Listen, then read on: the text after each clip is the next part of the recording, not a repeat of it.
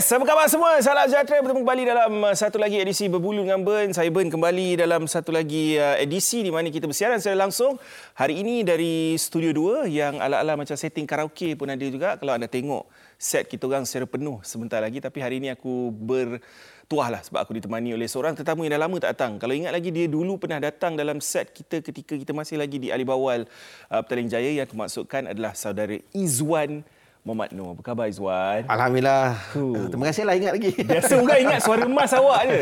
Kan final Piala Asia itu awak buat kan. So memang kita bertuah dapat tengok dia, kita dapat tengok dia mengulas secara live. Secara tak langsung. Eh? Betul. Oh, janganlah lebih-lebih.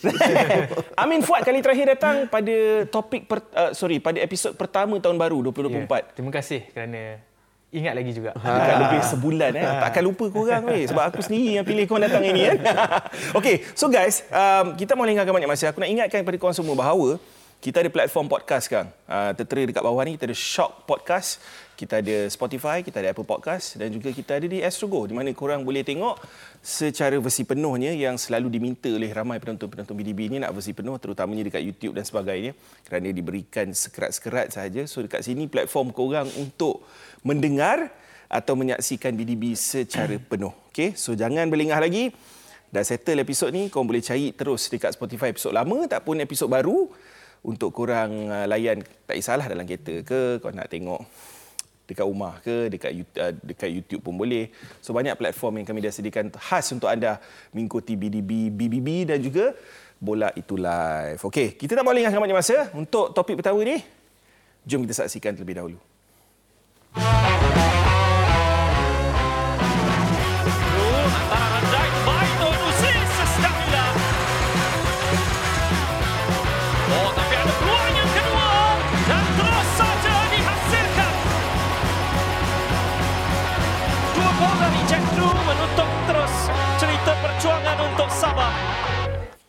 Alright, tamat sudah perjuangan ataupun perjalanan Sabah di AFC Cup selepas peringkat kumpulan yang agak baik yang dipamerkan oleh Sabah tetapi agak ketara lah bila kita nampak satu tim yang secara tak langsung ni Izzuan, hmm. kita sekarang ni tengah off season. Kita ada bincang benda ni off air tadi kan. Pendapat anda sendiri tentang perjalanan Sabah yang terhenti sampai di sini saja tak ada chance nak pergi lawan dengan Odisha dan sebagainya next round? Okey, um, pada aku lah Sabah ni dalam dia ke- keadaan tidak memihak kepada dia.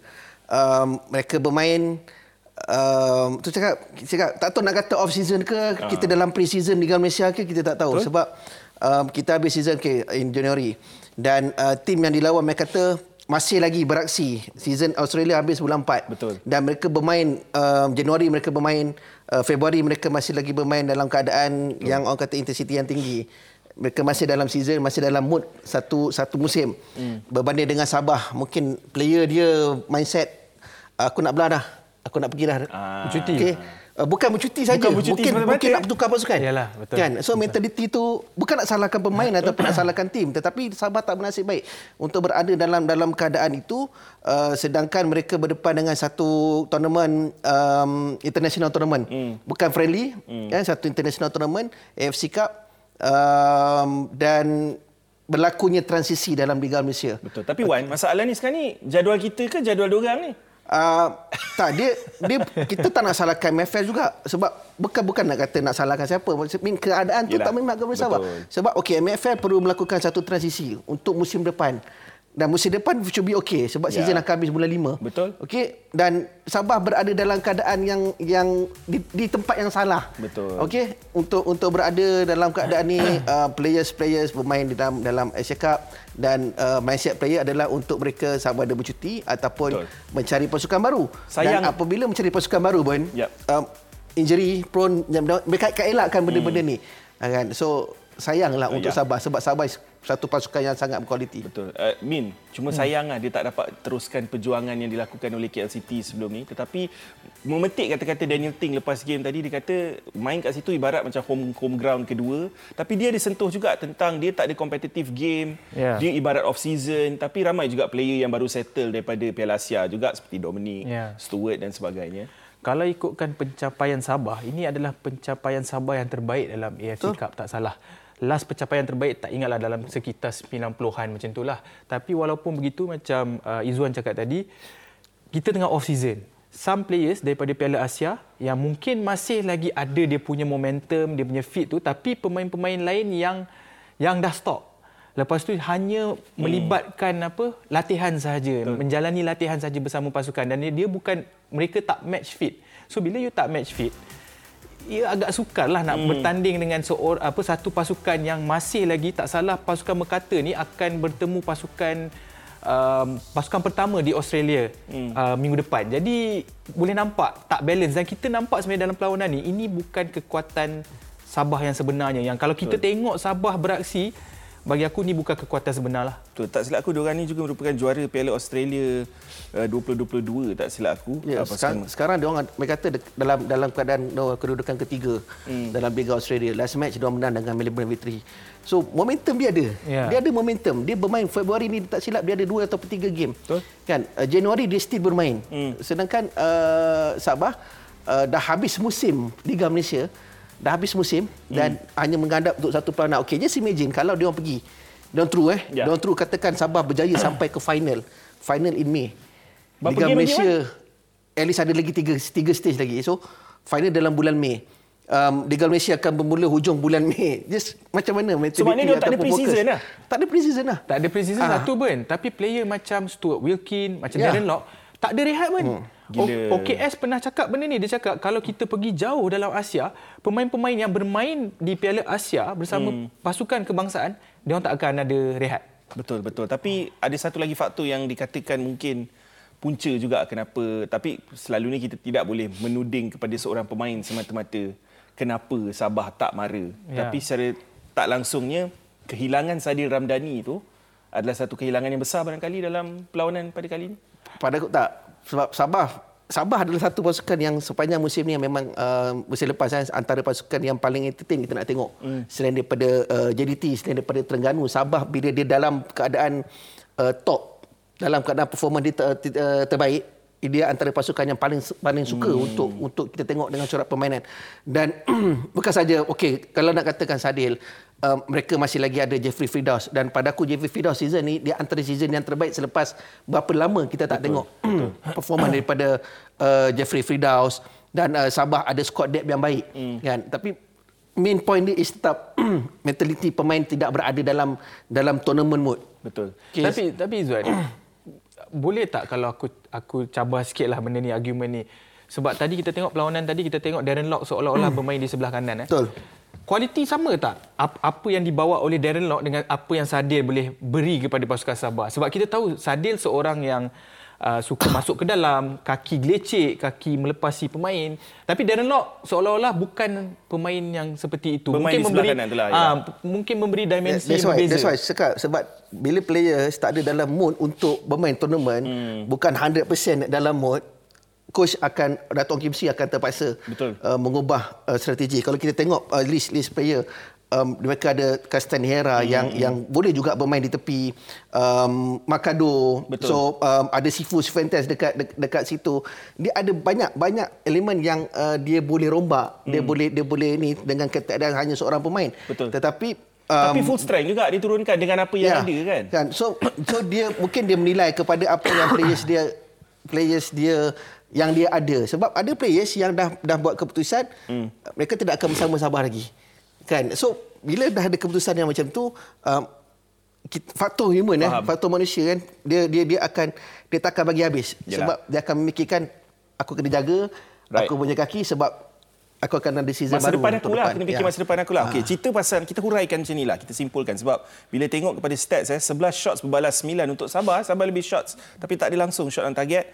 Cuma uh, 39 ataupun 40% possession secara keseluruhannya tidak mencerminkan Sabah yang sebenar kalau aku rasa Sabah yang kompetitif yang masih lagi beraksi dalam momentum liga mungkin boleh memberikan fight seperti mana Terengganu boleh berikan kepada Central Coast Mariners barangkali. Okey, kita tutup topik ini sebab kita nak beralih ke uh, topik seterusnya di mana kita akan uh, memberikan fokus kepada pasukan Liga Perdana Inggeris yang sedang meningkat naik baru-baru ni. Enam mata di belakang kedudukan top 4. Siapa rasanya?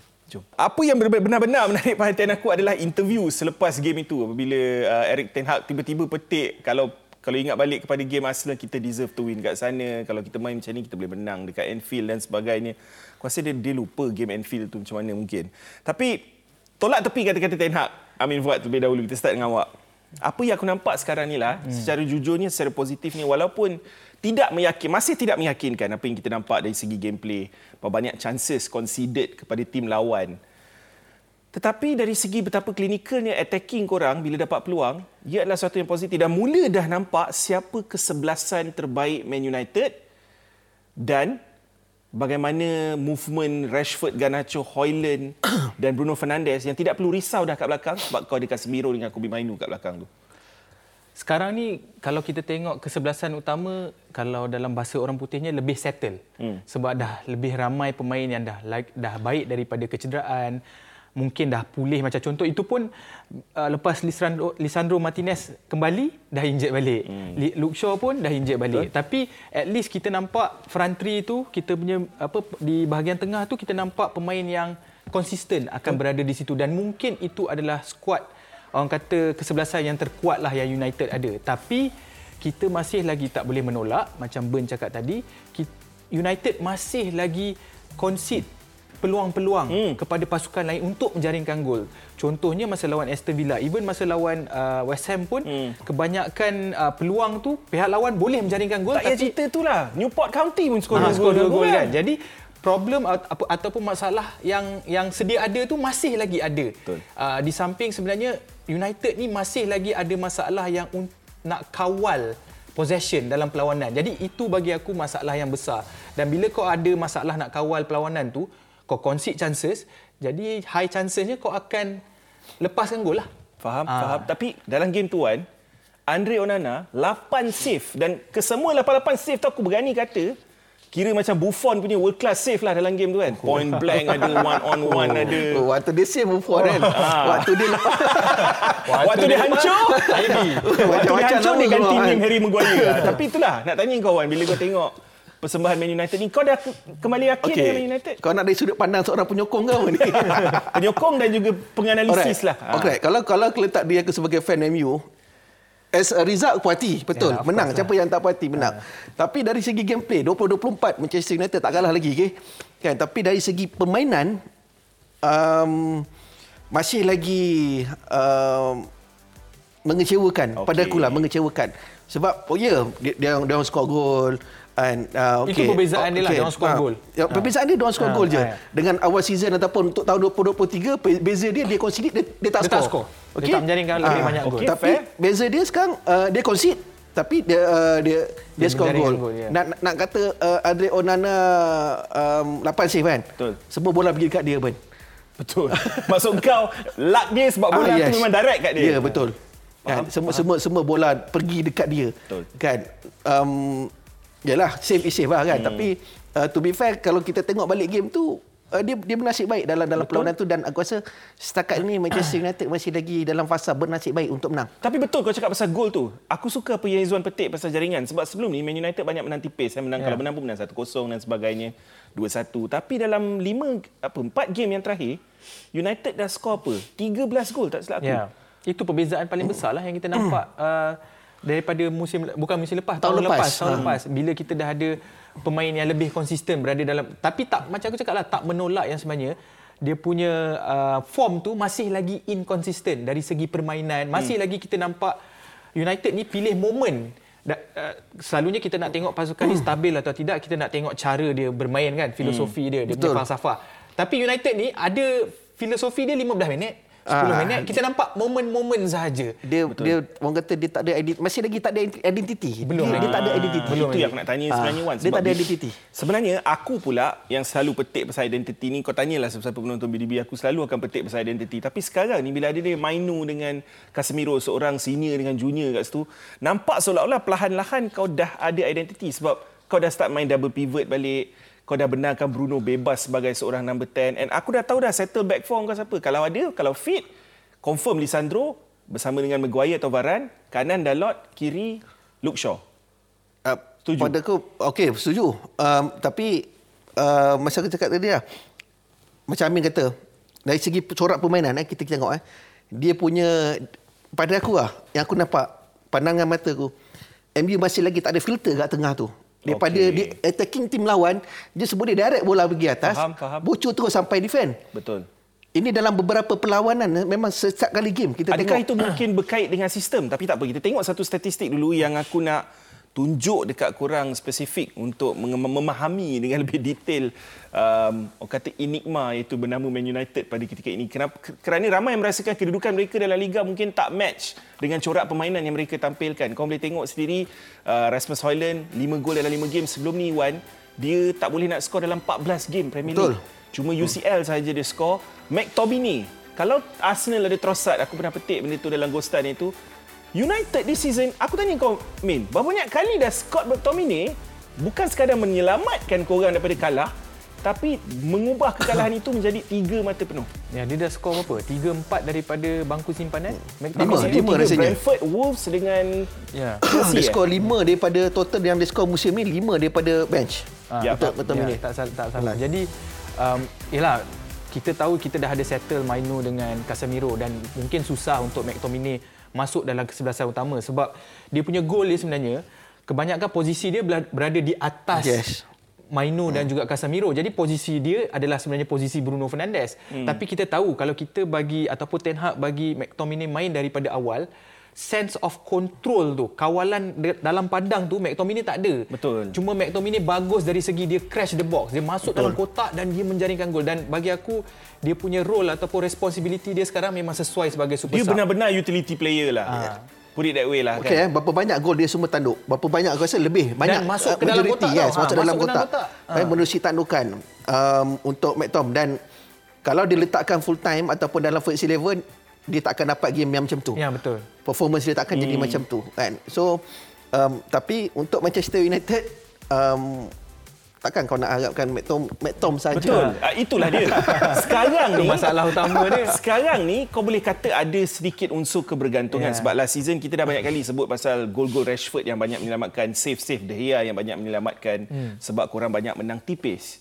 Tapi this season kau ada pula munculnya Garnacho yang tengah form secara tiba-tibanya. Um, McTominay yang muncul daripada bench untuk skor gol-gol penting untuk korang kan. So Hmm. nampak seolah-olah memang tak ada kebergantungan kepada Rashford lagi dah ataupun ke, uh, mana-mana individu. Even Hoyland sekarang ni pun tak, kau tak boleh nak kata bergantung sebab baru dalam 5 game terakhir sejak 2024 Wan cakap um, dia skor 5 gol dalam 5 perlawanan. So ini sepatutnya menjadi sesuatu yang positif, tidak? Uh, dia menjadi benda yang risau kalau McTominay yang jadi yang, yang, yang jadi penjaring terbanyak. Ya, betul. sebab dia bukan dia bukan seorang penyerang. Faham, faham, Ah, faham. dan dia, dia dia sebenarnya asal dia, dia main pivot. Tapi sekarang ni dia main lebih atas daripada daripada, daripada pivot. Ya of course lah dia utility player. Tapi Yes. bagi aku sebagai penyokong ini bukan berita yang menggembirakan betul. Untuk aku. Okey. tapi of course dia contribute untuk pasukan Betul. jadi kita kena appreciate lah dia punya contribution tu. Kita tak menafikan apa yang dia buat kan. Cuma okey, kau bayangkan kalau kalau kalau lah kata Garnacho injured, apa jadi dengan dengan Manchester? Anthony, kita dah tahu dah perform Anthony. Aku rasa Anthony ni um, kalau Ten Hag sekarang ni ada masalah defend, aku rasa baik letak Anthony main main left back lah. Ya. Sebab rate, ratio dia bertahan lagi baik daripada Betul attacking. betul. Tapi tapi kita simpulkan macam ni lah. Kalau sekarang ni first eleven kau dah rupa dia macam ni macam kita sebutkan tadi, kau still ada Mount to come back, Amrabat yang kita nampak main uh, cameo hari tu. Ada banyak individu-individu berkualiti dalam korang punya bench tu yang aku rasa mungkin adalah sesuatu yang positif moving forward. Tak lupa dalam sama transfer window nanti mungkin akan menambah seorang striker dan sebagainya. Okey tak apa. Kita tutup topik ni sebab kita tak cukup masa. Kita akan berehat kembali selepas ini. Nasib baik tutup eh. Kita akan kembali dan sembang tentang dua lagi pasukan yang tengah fight untuk title pada ketika ini.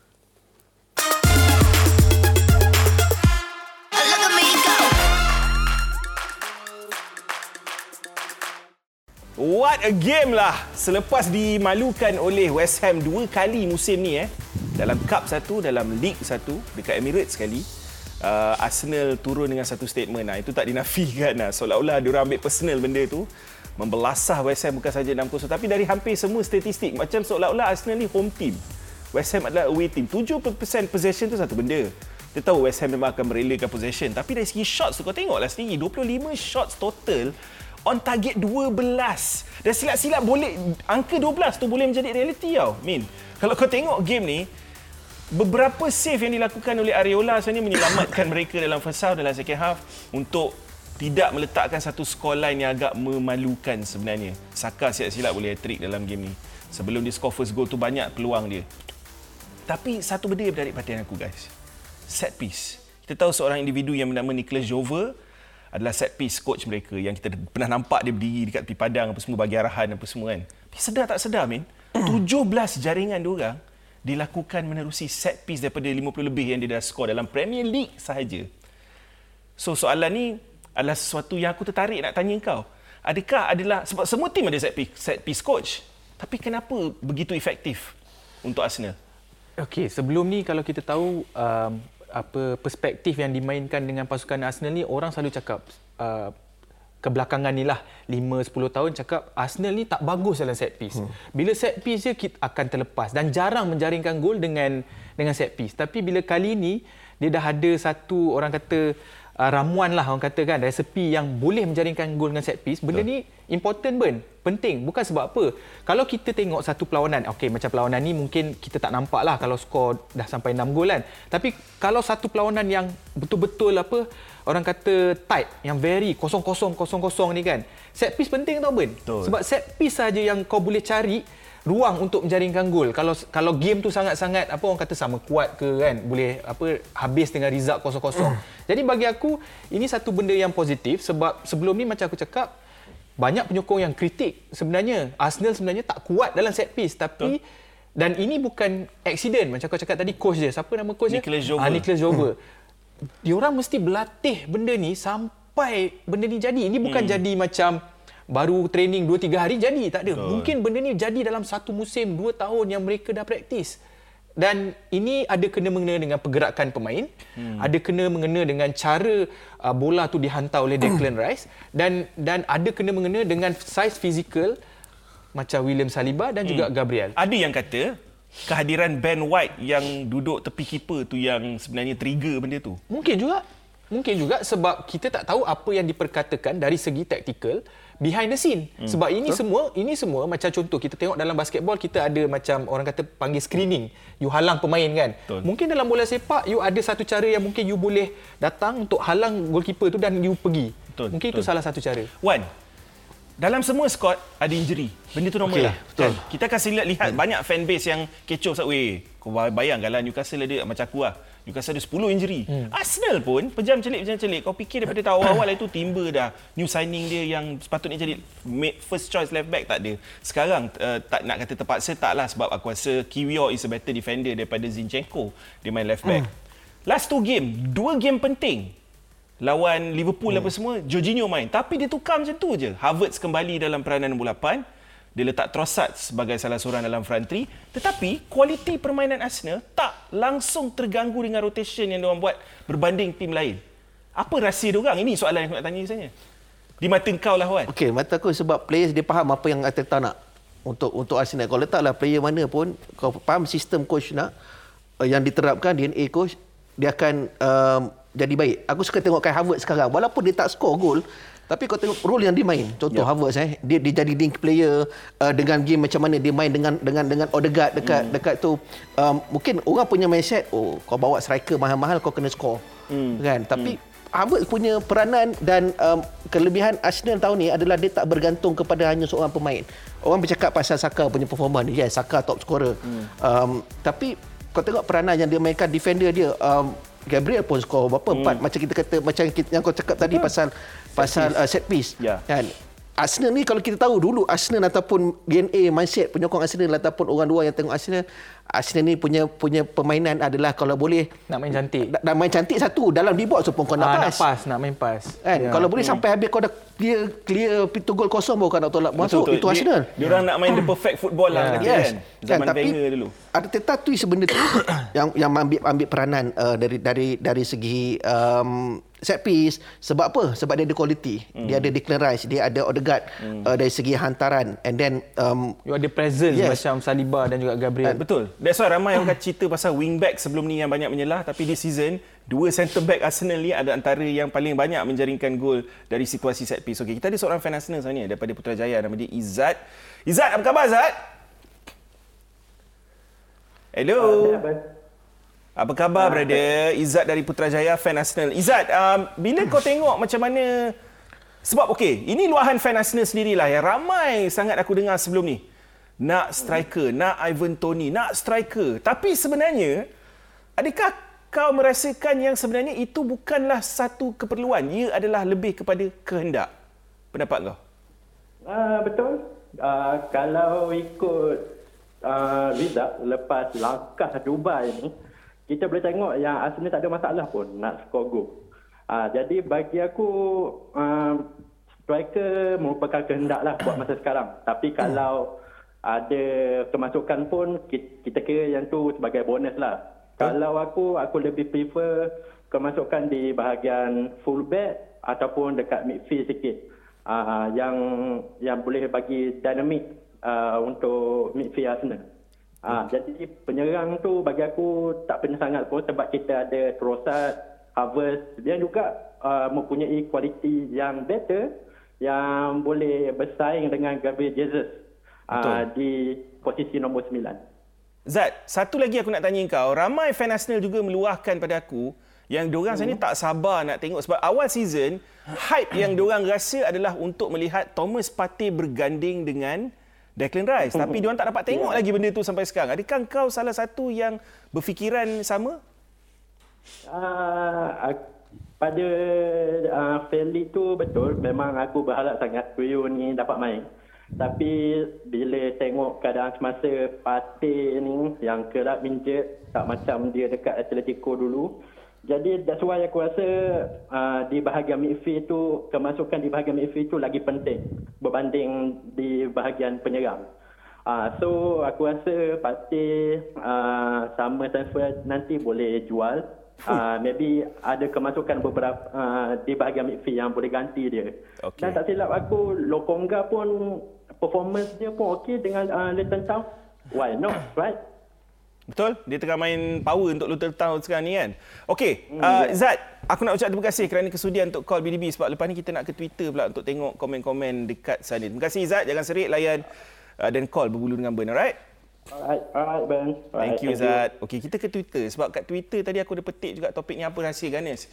Uh, aku ada menyebut tentang set piece punya statistik yang mereka lakukan, rotation injuries yang mereka alami juga sebab ramai kecoh tentang injuries kat Brighton, dekat Liverpool, dekat Man United, dekat Newcastle. Tapi komen dekat bawah ni menekankan tentang Amirul Fidaus. Muhammad ni memang rajin akan Twitter uh, akan tweet aku ataupun Insta story pun dia akan reply.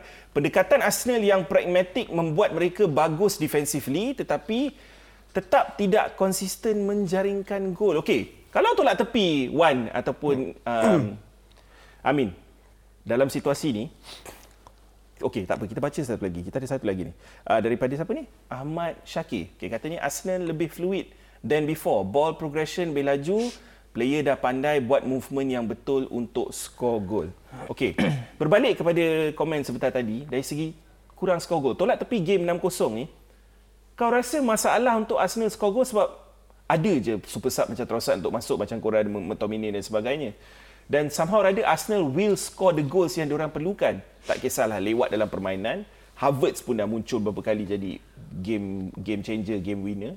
Kau rasa mereka punya masalah untuk score gol? Tak. Aku suka komen nombor dua tu. Hmm. Arsenal lebih fluid daripada dari segi cara permainan diorang. Hmm. Um, macam kata tadi lah sebab gol Arsenal lah, season ni datang daripada uh, bukan seorang pemain je Martinelli boleh boleh buat gol. Tapi musim lepas pun sama uh, sebenarnya. Ya. Yeah. Hmm, hmm. Kalau kita tengok musim lepas jugalah hmm. tapi Saka menjaringkan lebih 10 gol lah kot. Betul. Lepas, lah. Martinelli, Saka semua lebih prolific. Hmm. Semua yeah. lebih daripada 10 gol masing-masing. Yeah. Yeah. Cuma season ni kau tak nampak lagi benda tu lah. Yeah. Tapi ramai akan argue sekarang ni dalam 2 3 game yang lepas mungkin kita dah mula nampak Odegaard last, last season tu muncul kembali. Sebab kita nampak macam kau kata tadi eh Wan, banyak hantaran-hantaran lolos dia menjadi-jadi baru-baru ni sebab sebab tu sebab aku agak impress dengan okey Odegaard kita tahu kemampuan dia Havertz Kai, Kai Havertz dalam keadaan yang um, dia dia ni macam Maguire lah dekat MU kan dia, dia, dia tertekan tetapi dia, dia, dia berada dalam dalam sistem corak permainan hmm. yang Arteta nak dan dia dia pada aku dia um, dia boleh deliver benda tu. Ya, okey. Kita tutup cerita Arsenal sebab kita nak beralih kepada Liverpool pula salah satu title challenger juga sebelum tu kita tengok ni dulu.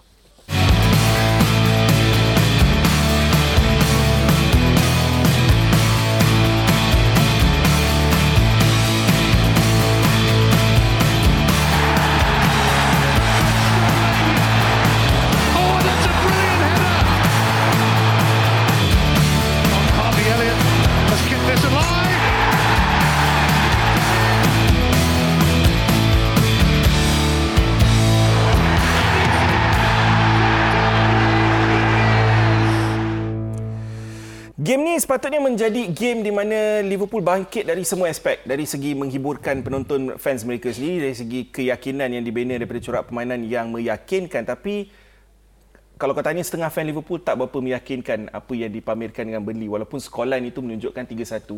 Hmm. Dari segi scoring goals, memang kita tahu Liverpool dengan Boleh corak permainan high intensity mereka sentiasa akan menjaringkan 2-3 gol dalam mana-mana perlawanan.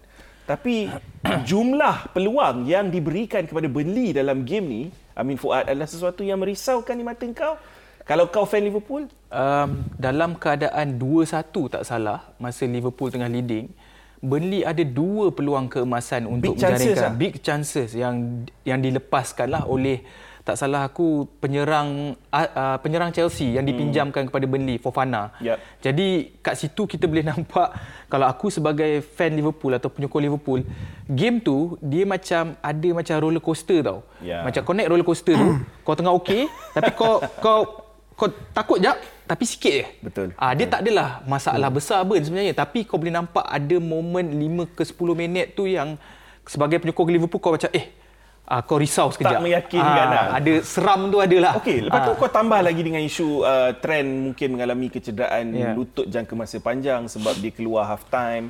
Uh, yes, diorang ada banyak produk-produk akademi sekarang ni yang tengah meningkat naik macam Bobby Clark, uh, Gerald Kwanzaa, apa uh, Conor Bradley apa semua. Ramailah kan yang ada. Tapi Wan, bila kau tengok cara diorang bermain hari tu, adakah kau yakin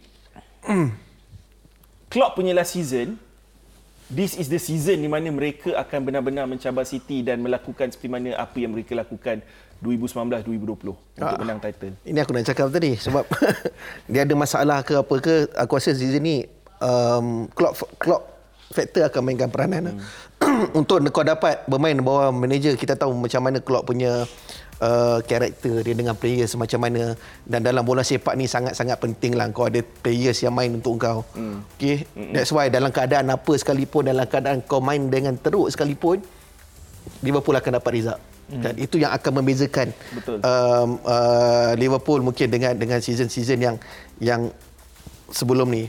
Dan um, pada aku season ni pemain-pemain Liverpool ada ada motivasi tambahan lah. Okey. Dengan Cerita apa dengan dynamic. Klopp. Uh, dynamic yang berubahnya Wan dan juga Amin adalah dalam game ni mungkin aku rasa ni mungkin faktor eh. Dynamic yang berubah adalah Endo dah lama tak main eh sebab hmm. dia pergi, uh, dia pergi Piala Asia. Um, Robertson pun dah lama tak main dalam first eleven. So dua ni kembali daripada injury.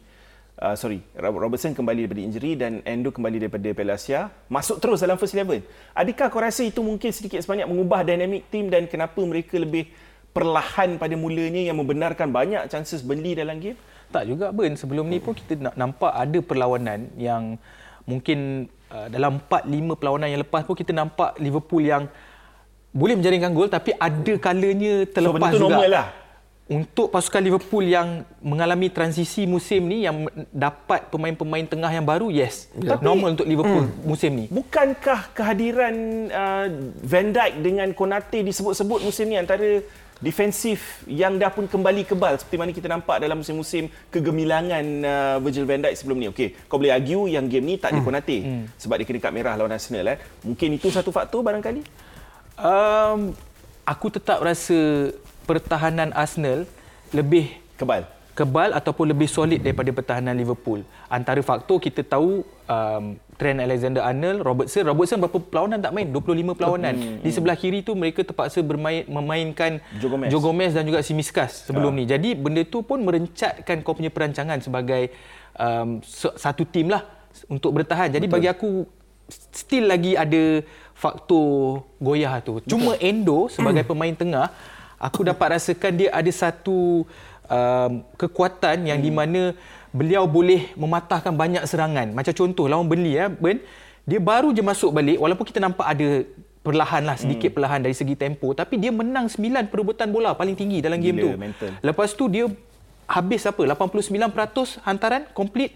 Jadi bagi aku Endo salah satu pemain yang walaupun ada kalanya kita nampak slow tapi sebenarnya gol kedua yang Liverpool jaringkan itu hasil daripada Endo yang sebenarnya rampas bola tu balik. Dan member kecil je. Dan cerita pasal Betul. player kecil ni, hmm. Amin, player paling antara player paling pendek di atas padang selain daripada Endo adalah Diogo Jota. Ya.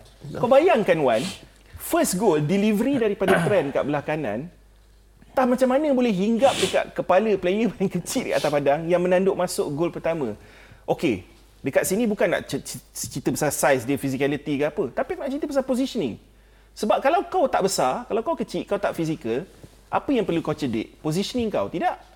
Kau rasa Diego Jota adalah pemain seumpama itu yang cerdik dalam kedudukannya di atas padang dalam box ter, uh, terutamanya? Aku rasa Jota daripada dulu lagi sebelum dia datang Liverpool pun sebab apa sebab tu Liverpool sebab tu Klopp suka player-player yang macam ni. Padahal penyokong ah. time tu masa dia masuk daripada Wolf kita macam penyokong Betul. question lah ha, question. siapa dia ni kenapa, kenapa dia masuk Liverpool yeah. kan? kan? Ha. Tapi memang memang Klopp akan suka player-player yang macam ni. Sebenarnya aku dengan Liverpool aku agak terkejut season ni sebab main dia dia dia, dia dalam transisi Hmm. Liverpool especially di bahagian tengah dia buang habis hampir antara key key player dia habis Anderson Anderson semua, semua. Kan? Hmm. tetapi untuk dia yang berada dalam dalam uh, kedudukan berada di puncak hmm. aku rasa kredit luar sangat, biasa sangat. Lah. luar biasa hmm. itu yang kita katakan ah. walaupun Klopp akan meninggalkan yeah. Liverpool front three tu dah melalui satu transition perlahan-lahan sebab kau dah nampak bila tak ada salah ni dia orang boleh survive kau dah boleh nampak yang kehadiran Hendo, Fabinho tu semua dah tak ada digantikan dengan Curtis Jones, Harvey Elliott boleh masuk jadi super sub dengan dua assist. Uh, masih lagi tak ada Zoboslai yang injured. So, secara tak langsungnya dia menunggu masa sajalah untuk digantikan dengan manager baru di mana transisi itu akan diteruskan selepas ini. Okay guys, kita akan berehat sebentar. Bila kita kembali selepas ini, kita akan fokuskan pada isu yang paling kecoh sekarang ni. Benda yang akan merosakkan bola sepak di mata aku. Kad biru. Jangan ke mana-mana.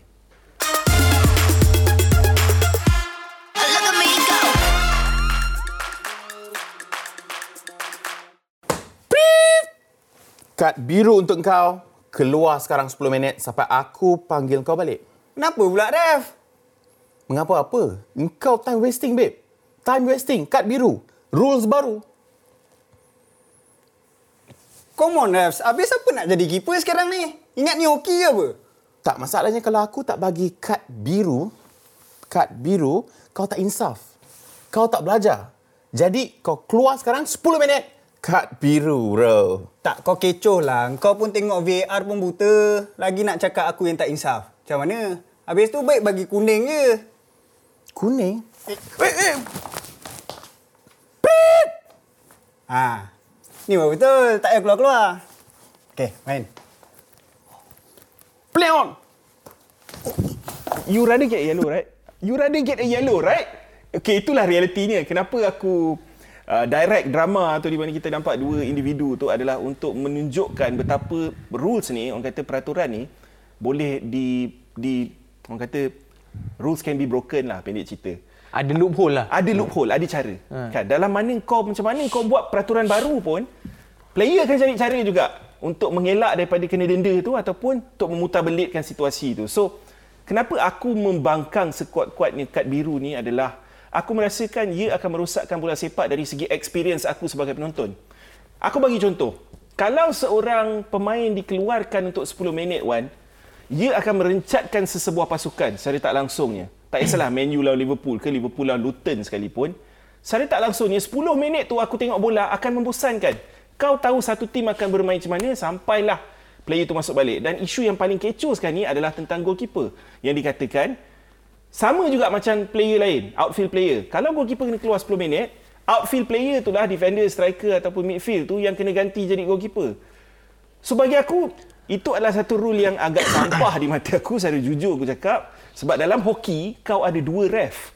Dalam bola sepak, kau ada satu ref. Dan satu ref ni pun mempunyai masalah untuk mengadili perlawanan dengan dengan baik. Dengan isu-isu VAR dan sebagainya. Ini kau tak tambah kad biru. Apa logiknya?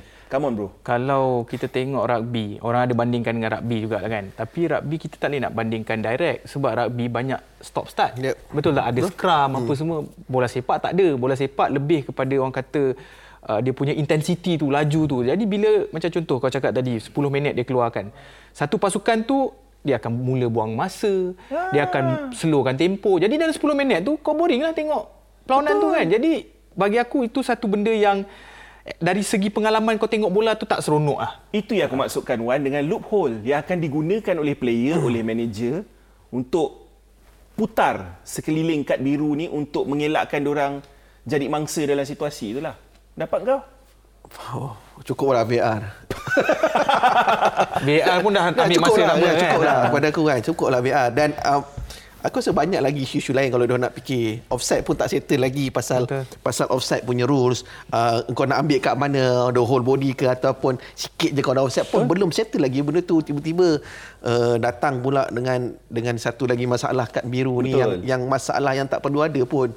Kan merah kuning dah dah cukup dan Ha. of course kita nak kita nak drama dalam dalam dalam bola sepak. Dan aku tak Kan? aku rasa ramai tak faham rules ni. Biar aku bagi kurang clear eh. Sebab ramai yang bagi komen aku tengok aku baca Twitter apa semua. Dia orang macam tak faham rule kad biru ni. Okey, kad biru ni adalah khas untuk foul-foul yang berunsurkan kurang ajar kepada ref, kau time wasting, kau langgar Tactical- cakap ref, kau tactical bantai ref foul. apa semua dan tactical foul. Yes. Okey, tactical foul macam bukan yang berkait dengan kad merah tapi kau tarik baju ketika dia nak buat counter attack tapi bukan last man. Ya. Benda-benda macam tu tau. So, yang keduanya pula, dua kad biru bersamaan dengan kad merah. Sama je. Sama je. Sama je. Kalau satu kad biru, satu kad kuning, kad merah, Kad merah juga. Itu rule dia. So kalau kad biru satu, kad merah satu, keluar juga kan? Sama je. Sama je. dia, dia bila kau kena kena merah, auto keluar lah kan. Cuma cuma cuma dia tambahkan ref punya poket dah bawa bawa macam-macam barang lah. Ref Ah. sekarang ni dah macam-macam barang dah. Tak, cerita dia, pengadil yang nak kena hadap yeah. semua benda ni.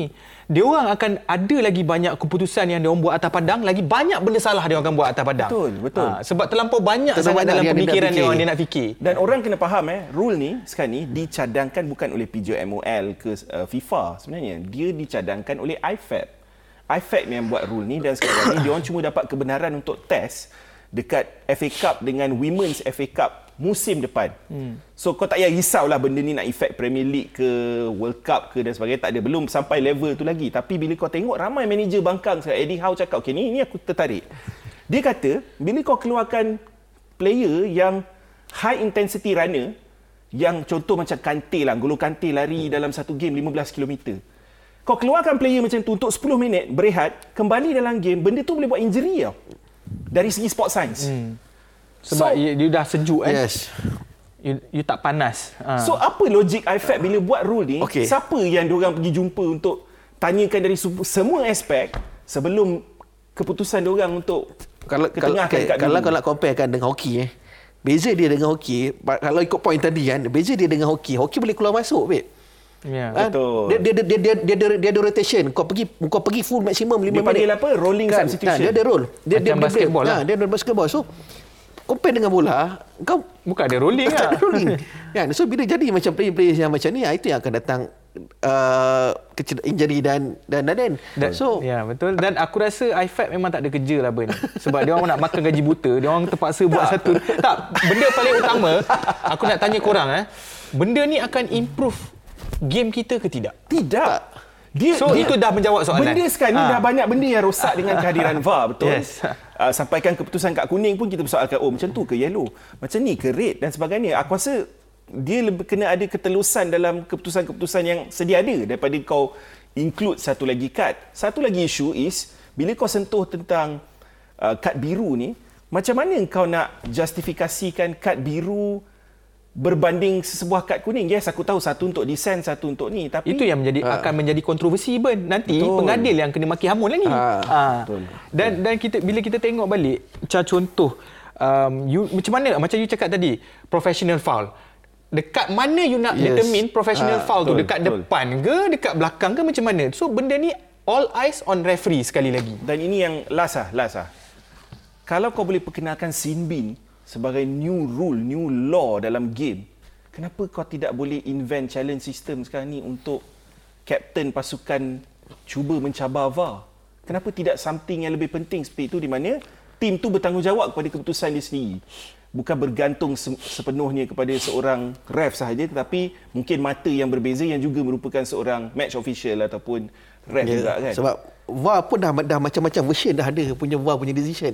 Kan? So, rasanya lebih elok dia perhalusi dan juga Perbaiki perbaiki, VAR tu sendiri, betul. Yap. Dan tak perlu kad biru. Okey, Tu kita je. tengok komen-komen dekat Instagram sebab aku ada uh, buka sebenarnya untuk diorang buat video. Fans BDB dan penonton BDB untuk buat video. So kita ada seorang brother yang bernama Stuart tak silap aku. Nak tengok juga apa pendapat Stuart ni, jom. Dua sebab kenapa saya setuju dengan kad warna biru dalam bola sepak. Walaupun benda ni belum official tetapi saya setuju dengan kad warna biru. Yang pertama adalah player yang agak agresif, player yang selalu argue dengan referee. Contohnya seperti Bruno Fernandes, Sergio Ramos. Saya rasa dengan adanya kad warna biru, mereka dapat mengelak daripada kena kad kuning ataupun terus kena kad merah. Sebab yang kedua, kenapa kad biru bagus dalam bola sepak adalah ia dapat mengelakkan player daripada kena kad merah dengan mudahnya. Contohnya player yang dah ada kad warna kuning, lepas tu dia melakukan tackle ataupun fall foul, referee akan terus bagi kad warna merah. Tetapi sekarang referee akan tengok balik kesilapan dia dan juga referee akan bagi kad warna biru. Seterusnya baru dia akan bagi kad warna merah. Ini adalah dua sebab kenapa saya rasa kad warna biru sesuai dalam bola sepak terutamanya dekat Premier League. Sekejap, ulang balik boleh? aku tak dapat tangkap laju gila dia cakap. Tapi aku tahu satu benda ni kata pasal Bruno Fernandes tu. Aku tak nampak perbezaan dia. Sebab sekarang pun, pernah ke kau tengok orang yang selalu kecoh dekat ref macam Bruno Fernandes kena apa-apa? Jarang, jarang. Hmm. Kalau kena kad kuning pun mungkin lepas dah bertiga empat kali dia argue dengan ref baru dia dapat. Tapi bagi je lah kad kuning pun. Ha, kalau kalau betul nak nak selesaikan masalah, ha. bagi kad kuning biar dia diam kan. Apa bezanya? Ya. Ataupun mungkin apa yang Stuart cuba nak cakap sekarang untuk menghukum lagi Bruno Fernandes, bila dia buat sekali je, kau dah keluar 10 minit. So, benda tu akan mengelak dia daripada buat berkali-kali macam dia buat sekarang. Tak, mungkin tak, tak, tak, ada kebenaran tak ada, tak, tak ada, tak ada, tak ada apa perbezaan pun. kan? Sebab kalau ref ref yang ref yang tegas dia dah dia dah dia, seorang pengadil dia dah baca dah karakter pemain. So dia tahu pemain ni macam ni macam ni macam mana. betul, betul, betul. kan? And then yang kedua point dia yang kedua um, kalau VAR dah ada nak menilai sama ada kesalahan tu red card ataupun uh, tidak. betul ataupun yellow kan. Kan? So What's the point? What's the point? Kononnya, kononnya kat biru ni ha. macam grey area lah. Ada lagi komen Min dalam ha. uh, dalam Instagram okay, kita yang tengok. aku sempat petik. Jom kita tengok sama-sama antaranya uh, daripada apa Ima Hazlin. Betul uh, betulkan aku kalau salah sebab jauh aku tak nampak. Makin rosak game bola sepak sepatutnya inisiatif lain perlu ditekankan seperti offside system. Aku setuju. Kenapa tak pakai automated offside system? Kenapa benda tu tak dibangkitkan sedangkan lukis-lukis line pun kadang-kadang boleh salah kan? Kadang-kadang sejengkal bulu pun boleh jadi isu. Kan benda-benda macam ni kan? Seterusnya. Seterusnya ada komen lagi. Uh, tak lama okey ni daripada Bun Milor. Kalau betul lah kan? Bonnie Litor sorry.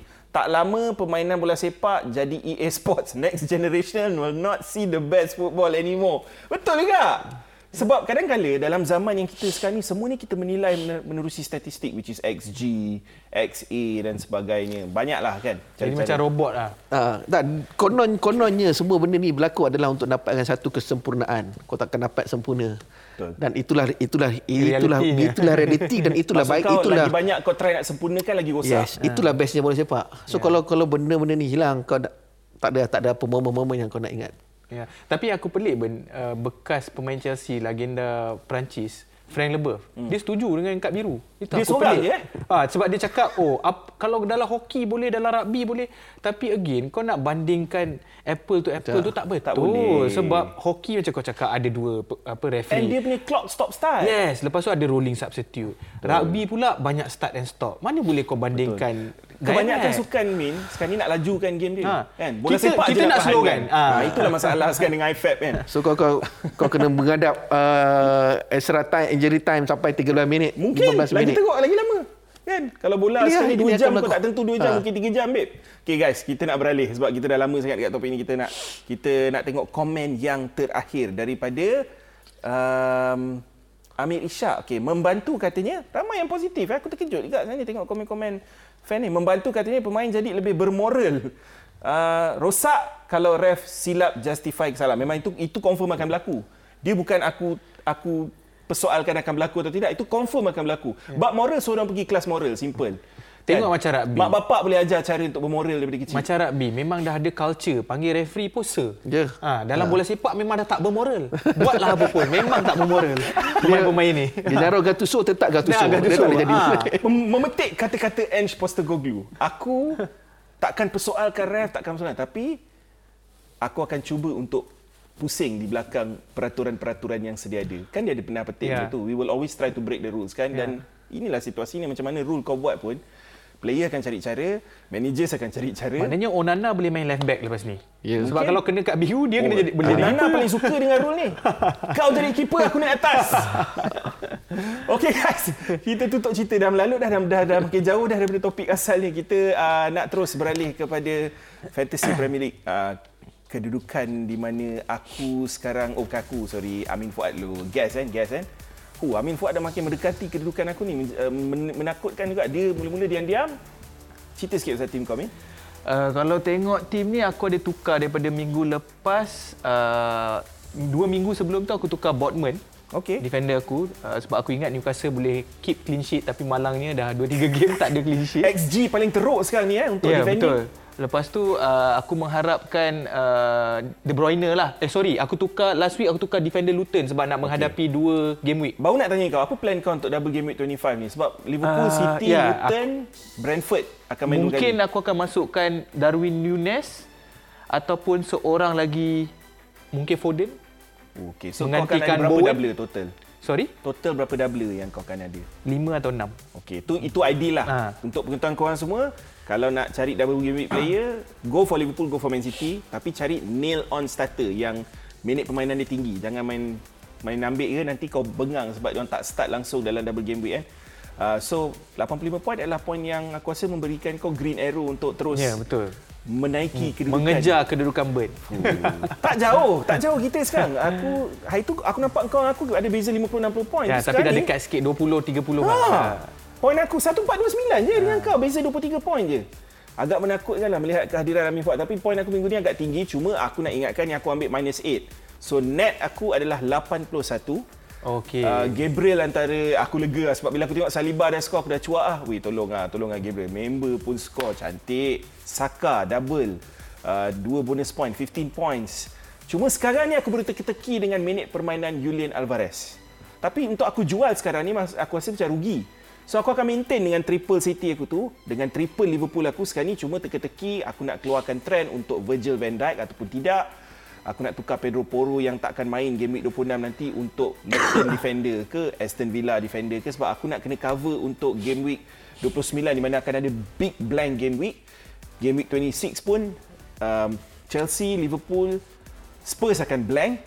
Tapi ada Luton double kan. Tapi Luton pun akan blank. Ah, Luton pun ada blank tapi Ah, Luton pun ada double. Double game week 28 nanti. Yes. Dia dengan Bournemouth Yes. akan Tapi double. tu tim kecil lah. Betul. Dia dia agak susah nak manage sekarang ni. So yeah. ramai yang akan memikirkan untuk menggunakan wildcard game week 27 28. Uh, tapi tak apa, kita tengok dulu kedudukan table, kedudukan BDB Fantasy Liga Berbulu Liga Berbulu dengan Burn ni. Oh ni jauh Selepas- sangat ni. Nak kejar. Memang dia tak, tak payah mimpi. Tapi bayangkan eh, last season aku dalam kedudukan ni untuk agak lama jugalah kan. Cuma di season agak terlalu jauh lah untuk di, dikejar. Tapi sebenarnya bila tengok balik, kurang 100 poin tu realistik. Cuma yelah, tinggal berapa? 13 minggu, 14 minggu lagi kan. Wenger Zipper masih top. Sean Tam, congratulations. Kota Lama City, Jurgen ISM antara yang banyak uh, lama juga duduk kat situ. Uh, siapa lagi? Bumblebee, Aidit Bazli, uh, Toka Boka, Raymond Reddington tu first time aku tengok nama dia kat situ. Football God pun first time tengok nama dia kat situ. So tanya apa dia korang. Tapi perjalanan masih jauh sebab sekarang ni dah masuk cheap season aku dah kata. Ramai akan gunakan triple captain kepada Erling Haaland lawan Chelsea, lawan Brentford. Bench boost. Untuk double game week dia untuk game week hujung minggu ni. Start hujung minggu ni. Adakah kau akan menggunakan triple captain? Oh, itu satu benda keputusan yang boleh dipertimbangkan lah. Okey. Ah. Izwan, Izwan tak main fantasy? Man, aku game ketiga, match week ketiga aku dah pakai wildcard. Match week ketiga dah kan. Wildcard tak kan ada dua, wildcard kan ada dua. Betul, betul. Kan, nah. Ha, tapi itulah, kenapa kita tak up team Izwan tadi ya? Tak payah, tak payah. Aku tak nak tunjuk lah. Tapi tak apa. Wah, kita kat sini kita tak menilai, kita tak kita tak, kita tak mengkritik, kita tak mencaci dan sebagainya. Okey, dua player bandel yang aku nak ketengahkan untuk korang untuk fantasy pada minggu ni. Yang pertamanya adalah Nathan Ake. Kenapa? Aku rasa kalau kau nak pilih City Defender adalah satu risiko sebenarnya. Tapi kalau benar-benar kau degil juga kau nak, diorang baru dua clean sheet je dalam 13 perlawanan. So, Walaupun diorang nampak macam diorang takkan bolos, tapi ada juga bolos. Tapi Nathan Ake ni antara player paling nail lah dalam tim City ni dari segi minit permainan dia. So kalau nak beli murah, 5 juta je. So why not? Uh, Walker semua 5.5. Elijah Adebayor. Mamat ni kalau nak sebut nama penuh ni memang tak payah lah. Memang payah, memang payah. Tapi Mamat ni adalah starter sekarang ni untuk Luton Town. Dan kau tengok Luton Town punya form, diorang boleh score gol. Walaupun diorang kalah, kemenangan tolak tepi. Kau peduli apa? Sebab kau cari striker untuk dapat point dia bila score gol kan. Tak pun bila dia assist. So Mamat ni uh, enabler. Dia cuma 4.9 juta Murah lah.